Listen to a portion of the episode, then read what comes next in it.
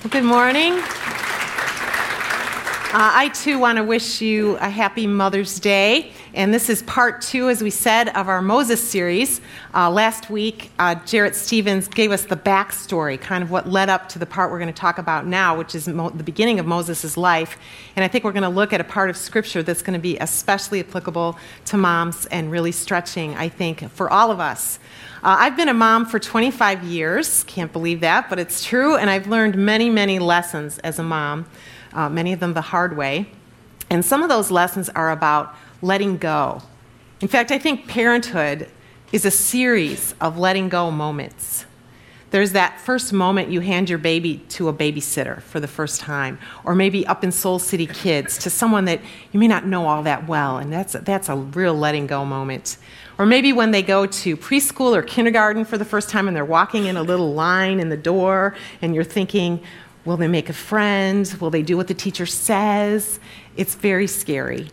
Maybe it's the moment they sleep over at another child's house uh, for the first time. Or maybe go to the first swimming lesson or bike riding and you let go of the bicycle as you teach them how to ride. There's, of course, the first date, the first driving lesson. And for some, uh, the first time that you send them to an away kind of camp. We did that with our eight-year-old, uh, Samantha. We sent her to this fabulous Christian sports camp. The only problem is it's an eleven-hour drive down in uh, Branson, Missouri, and it was going to be for thirteen nights. Now, we had great hesitation about this, but some experts on the camp and people who also knew our daughter said she will be fine. She's going to have the best thirteen days of her life. You're going to love this. So we drove her down there, looked around the camp, and as we were leaving, I had that sinking feeling like, is this really okay? We're not going to hear from her by phone or email or text or anything. The only way we might know how she's doing is if she writes us a letter. So six days later, back in Chicago, we get the first letter. And the first three words were, camp is awesome. And I thought, all right, we did it, success, she's doing great. Well, later when we brought Samantha home, she told us the real story. She said, you know, I thought I should write those words, um, but I was actually very homesick. Some of the nights in bed, I would cry myself to sleep in my bunk. You're going to think I'm a terrible mother. And, uh, you know, letting go in that case, she may have been too young. I really thought that the letting go moments were going to kind of wind down when we sent them off to college. I mean, that's a big step. But both of them wanted to study for a semester abroad, and Samantha chose the country of Ghana in uh, West Africa. So I remember vividly taking her to O'Hare Airport, and she's in the security line getting ready to walk away from us, and I'm thinking, I know nothing about this country. She doesn't know a soul there. Plus, that Liam Neeson movie had just come out, Taken. I'm like, don't let any cute guys offer you a ride from the airport. I was really thinking this is a bad move. And I'm very glad that she didn't turn around and look at my face, because my eyes were filled with tears as she walked away. Three years later, her sister Johanna decides to study in Budapest, Hungary. And I'm thinking, wasn't that a communist country not that long ago? This, this letting go stuff is really, really difficult. Well, in the story of Moses' life, his mother had a far more excruciating and dramatic letting go moment. We're going to go back to the book of Exodus, where we started last week. And for those of you who want to know where we are in the timeline of history, the last uh, two decades of the fifteenth century B C is the best estimate for when Moses lived. And remember, the backstory that we learned together was about how the children of Israel were in slavery to the Egyptians for hundreds of years. They were forced into very harsh labor. And the king and his people were worried that the Israelites were growing more numerous by the day. They were having babies like rabbits. Scholars say that by the time of the Exodus, there were about six hundred thousand men, so probably about a million people. And uh, they, they were very worried that they might have an, a rebellion, that the Israelites might try to overpower the Egyptians. So let's go to Exodus. If you grab the Bible in front of you, in the seat pocket or under your seat, you're going to go to page thirty-nine. This is the second book of the Bible, the book of Exodus. And we're going to pick up the story in chapter one, uh, verse fifteen. The king of Egypt said to the Hebrew midwives, whose names were Shipra and Puah, when you help the Hebrew women in childbirth and observe them on the delivery stool, if it is a boy, kill him. But if it is a girl, let her live. The midwives, however, feared God and did not do what the king of Egypt had told them to do. They let the boys live. Then the king of Egypt summoned the midwives and asked them, "Why have you done this? Why have you let the boys live?" And the midwives answered Pharaoh, "Hebrew women are not like the Egyptian women. They are vigorous, and they give birth before the midwives arrive." These women are very, very clever. They claimed that the babies came out so fast that they couldn't keep up. This was a very crafty way to evade the edict of the king, and God blessed them for it, we're told. But Pharaoh was not to be denied. So look at verse twenty-two. Then Pharaoh gave this order to all his people. "Every Hebrew boy that is born you must throw into the Nile, but let every girl live." Can you imagine the terror in the heart of every mom and dad of Hebrew little boys, of those who were pregnant and didn't know yet if they would have a boy? Let's continue into chapter two. "Now a man of the house of Levi married a Levite woman, and she became pregnant and gave birth to a son. When she saw that he was a fine child, she hid him for three months. When I first read that, I thought, okay, she has a fine child, so he's handsome, and she wants to keep him. What if he was like an ugly baby? But Moses... Moses, scholars think, had sort of maybe already a luster to his countenance, some kind of radiance, because he was already going to display leadership as an adult. There was something already very special about this child, and his parents were careful to preserve him. As Moses was nursed by his mother, for any of us who have had that experience, I can imagine that over those three months, she just falls more deeply and deeply in love with this child. And they tried to hide him in a private part of the house, but how easy is that with a crying baby? So after a while, they're thinking, he's going to get discovered. We've got to do something else. And God gives them an idea. Look at what the mother of Moses did. But when she could hide him no longer, she got a papyrus basket for him and coated it with tar and pitch. Then she placed the child in it and put it among the reeds along the bank of the Nile. His sister stood at a distance to see what would happen to him. You know, when I was growing up, I went to something called Sunday school, and we heard about this story, and I thought it was such a sweet story. Little baby Moses in the basket, he's going to take a river ride. What a nice story. Now that I'm a mother, I read this with entirely new lenses. We have to know how desperately Moses' mother would have wanted to pursue any other option.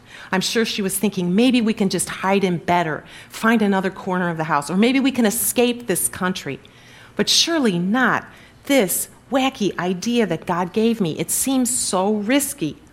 Talk about a letting go moment. Gently, she prepares this basket, and our, one of our artists, Graham, made this for us. She tries to cover it with tar and pitch so that it would not let water inside.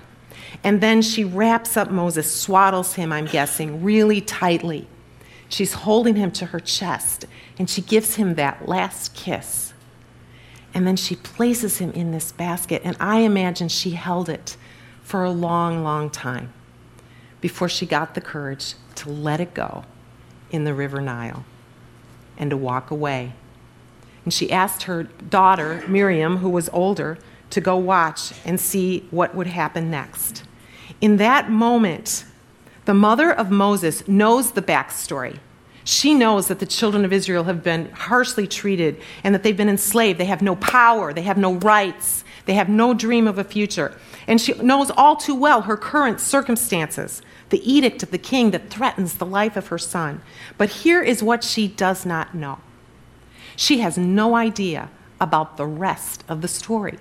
We know the rest of the story. She doesn't know. When she lets that basket go, she has no idea what God has in mind, no concept of what God the Father has planned. Clearly, Moses could have died of hunger if he was never discovered. He could have drowned if the basket overturned or the waters overflowed it. He could have been devoured by a crocodile. But let's see what actually happened. This is in verse five. Then Pharaoh's daughter went down to the Nile to bathe, and her attendants were walking along the riverbank. She saw the basket among the reeds and sent her female slave to get it. She opened it and saw the baby. He was crying, and she felt sorry for him. "This is one of the Hebrew babies," she said. Then his sister, Miriam, asked Pharaoh's daughter, "Shall I go and get one of the Hebrew women to nurse the baby for you?" Yes, go, she answered. And the girl went and got the baby's mother. Pharaoh's daughter said to her, take this baby to the mother. She says, take this baby and nurse him for me, and I will pay you. So the woman took the baby and nursed him. And when the child grew older, she took him to Pharaoh's daughter, and he became her son. She named him Moses, saying, I drew him out of the water. This story is chock full of incredible details that illustrate for you and me the breathtaking goodness of our God and the way he provided for Moses and his family. First, I want to point out that in this early part of Exodus, in this story, all of Pharaoh's efforts to knock down and thwart the children of Israel were defeated by strong women. First of all, the midwives, then all the Hebrew mothers, Moses' mother, Miriam, his sister, and Pharaoh's daughter, every single one of them. In an era when women had no power and no authority, these women were so very brave. May it continue to be so today. God's timing and his plans were absolutely perfect if you think about how this was orchestrated. He was in the process of preparing a deliverer for his people, and that person was going to be Moses. He was the chosen one. So at just the precisely right time, God guides Pharaoh's daughter down to the Nile to bathe. At the exact perfect moment, he nudges Moses' mother to finally let go of the basket and to send Miriam to keep her eyes peeled. And when the little one cries, Pharaoh's daughter hears him. She's filled with pity for the baby. The tradition of the Jews, though this is not stated in Scripture, it's quite possibly true, is that Pharaoh's daughter had no child of her own, so that later, when Moses was adopted by her, he could be entrusted with much authority as her son. Pharaoh's daughter dares to go up against her father, the king, and she decides to save this child. And then Miriam, this young girl, has a magical moment. This girl is so smart. She offers to find one of the Hebrew women to nurse the child. She, I guess, who she's, who's she going to go ask? So she goes to her mom. Now imagine this moment. Moses' mother has done the release. I'm guessing she's been sobbing for a long time. And Miriam comes running up to her and she says, Mom, you're needed to nurse the baby, baby Moses. And the mother can't believe it. She released the child, and the very same day she has him in her loving arms. Not only that, Pharaoh's daughter, not knowing that this is the actual mother, offers to pay her.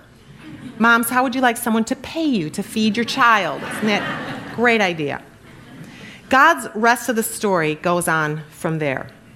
Eventually, Moses is raised in the courts of Pharaoh, where he receives an excellent education to equip him to one day be the leader and deliverer of the entire nation of Israel. I can't help but think of the verse in Isaiah, and I know this is a favorite verse for many of us. Look at these words. God says, for my thoughts are not your thoughts, neither are your ways my ways, declares the Lord. As the heavens are higher than the earth, so are my ways higher than your ways, and my thoughts than your thoughts. When the mother of Moses let go of her son, she had no idea about the rest of the story. She let go anyway. Nothing in her wildest imagination could have told her what God had thought up. She simply had to release her son into the river of trust. Now, this story begs an obvious question, I think, of you and me. And this is my major question for all of us today. What do you need to let go of? What do you need to let go of? It's time for you and me, I think, to release something into the river of trust, even though we don't know the rest of the story.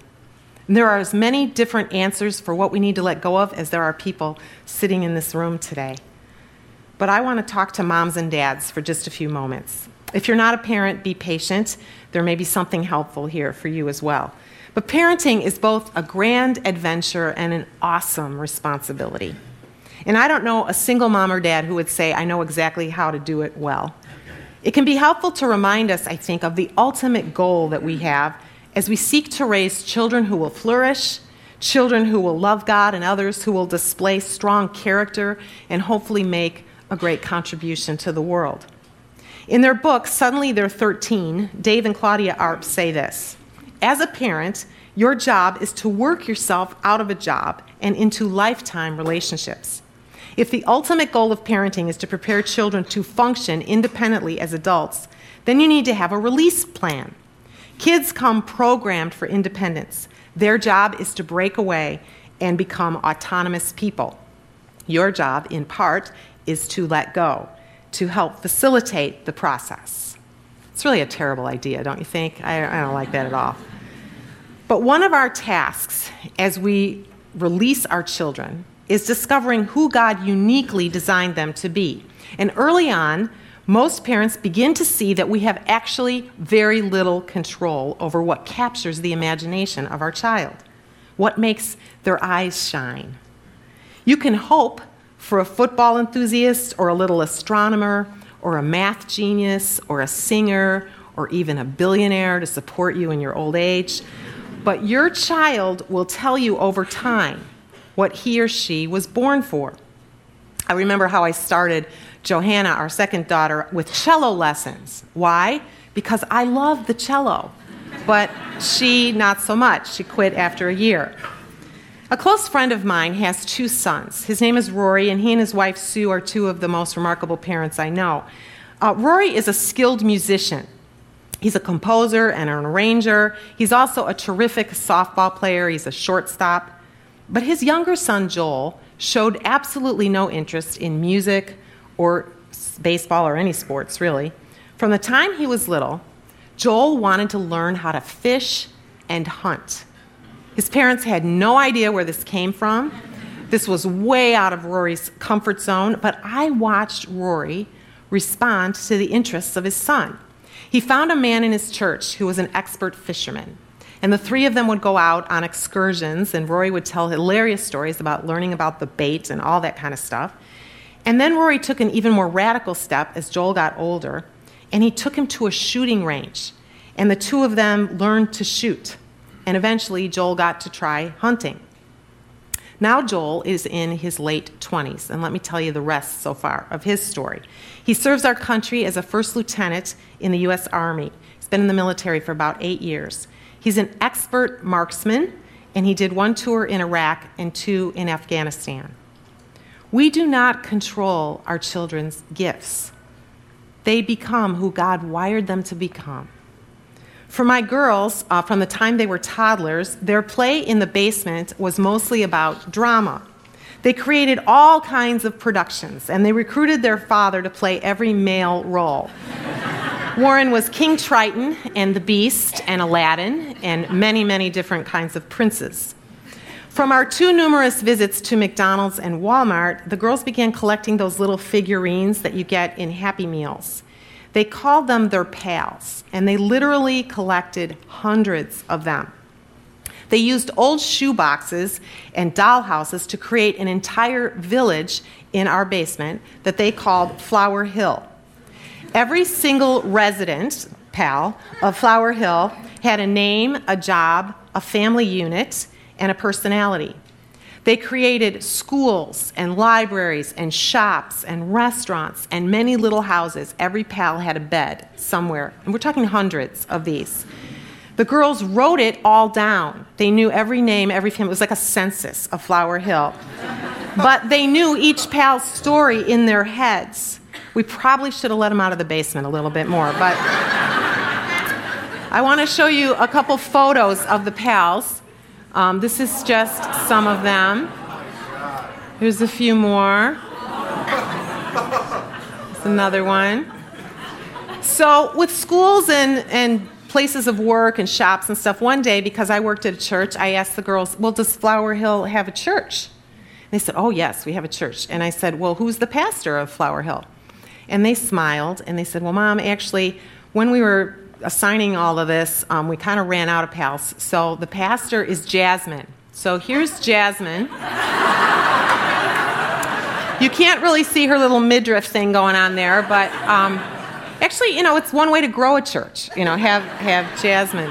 I, I recommended I recommended this to Jeannie Stevens. You know, you could have a whole new look.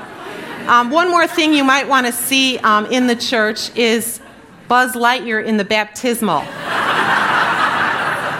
He's being baptized there. Now, when it came time for our daughters to choose a major in college, My husband and I knew what the practical thing would be for them, especially as young women in this economy. It would be to go for engineering or math or technology, but alas, that is not to be. They are both theater majors. They're pursuing work in that field. And I know they were born to tell stories. That is who they are. And I can't wait to see the rest of their story. They love each other so much. They're both getting an apartment together. The younger one's graduating in two weeks from college.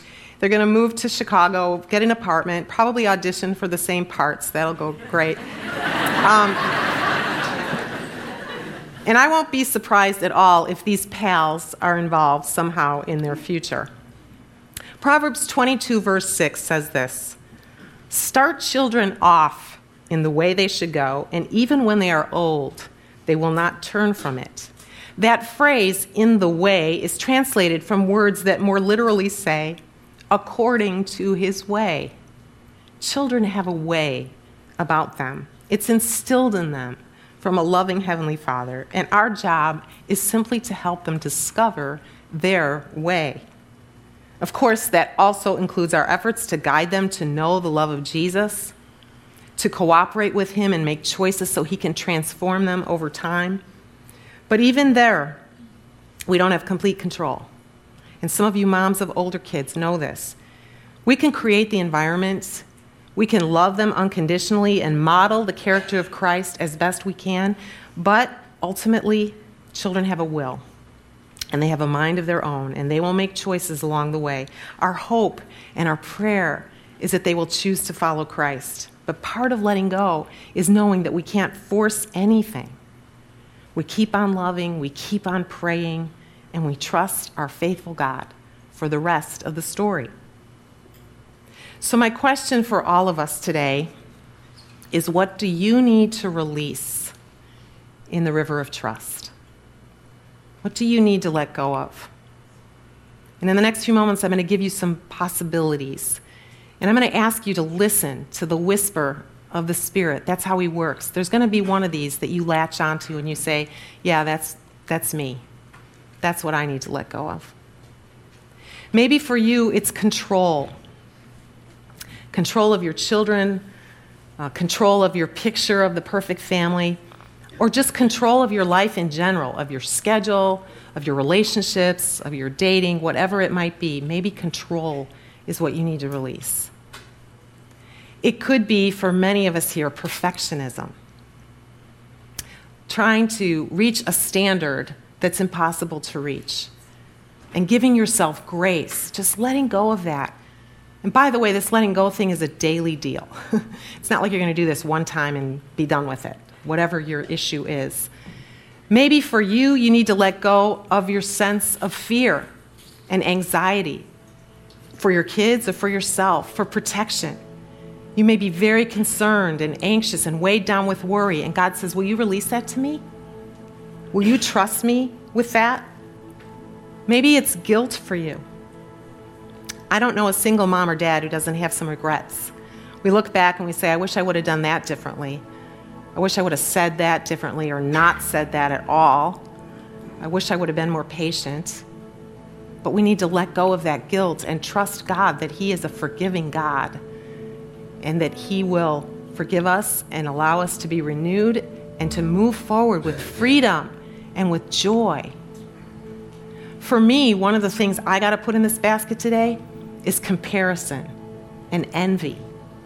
And you know, Facebook and Instagram are not our friend on this front, because you look at other people's lives and you think, oh, wow, they're doing it so much better.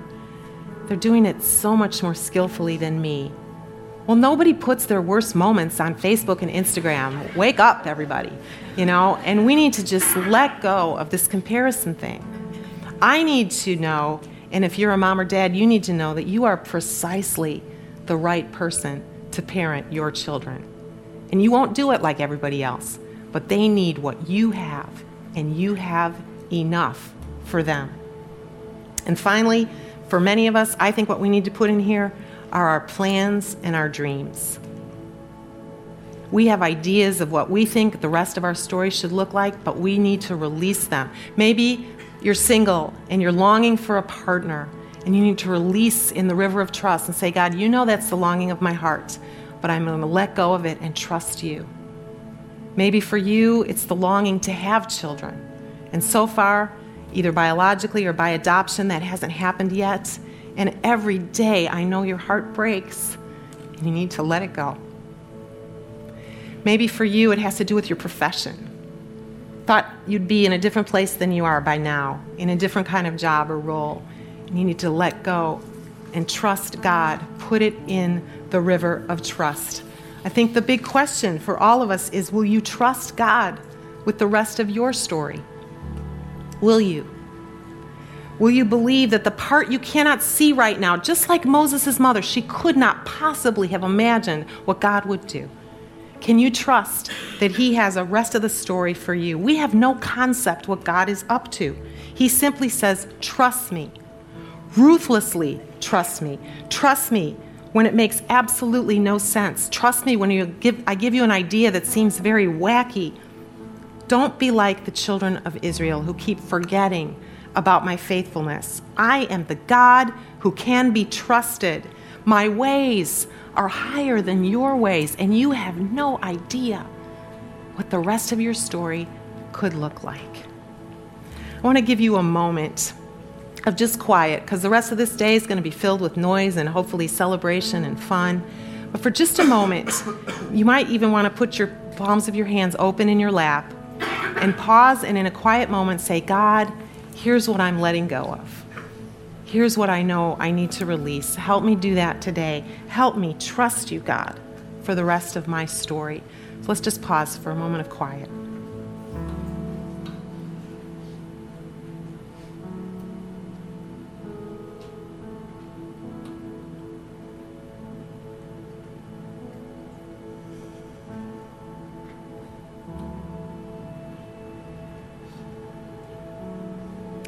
Gracious Heavenly Father, the one who watches over us, our magnificent Creator, and the one who longs to lead our lives, we let go today. Father, we let go of that which we've been clinging tightly to, our dreams, our hopes, our fears, some of us our guilt, our comparisons, our perfectionism. God, we let them go. And we're going to choose to ruthlessly trust you for the rest of our story. Thank you. Thank you for your breathtaking goodness. Thank you for your provision. Thank you that you are a faithful God. May we lean into trust today. In the name of Jesus, we pray. Amen. Would you please stand to your feet? I was here last uh, Sunday, and I heard a song that we closed the gathering with last Sunday, and I asked Patrick and Sarah if we could sing it again today, because this song is all about letting go of our fears and choosing to trust. Trusting that our heavenly parent is perfect. You know, none of our earthly parents were perfect, and none of us are parenting with perfection. But we have a heavenly parent who fathers and mothers us perfectly, perfectly, who loves us unconditionally, and who provides for us and guides us if only we will listen. We are his children today, and that's what we're going to celebrate as we close this service. Whatever the rest of Mother's Day holds for you, good parts and maybe some hard parts, the raw truth is you are a child of God, and that is who you are. You are a son or a daughter of the Most High God, and he treasures you. He loves you with an everlasting love. So let's sing to him today and release our trust to him.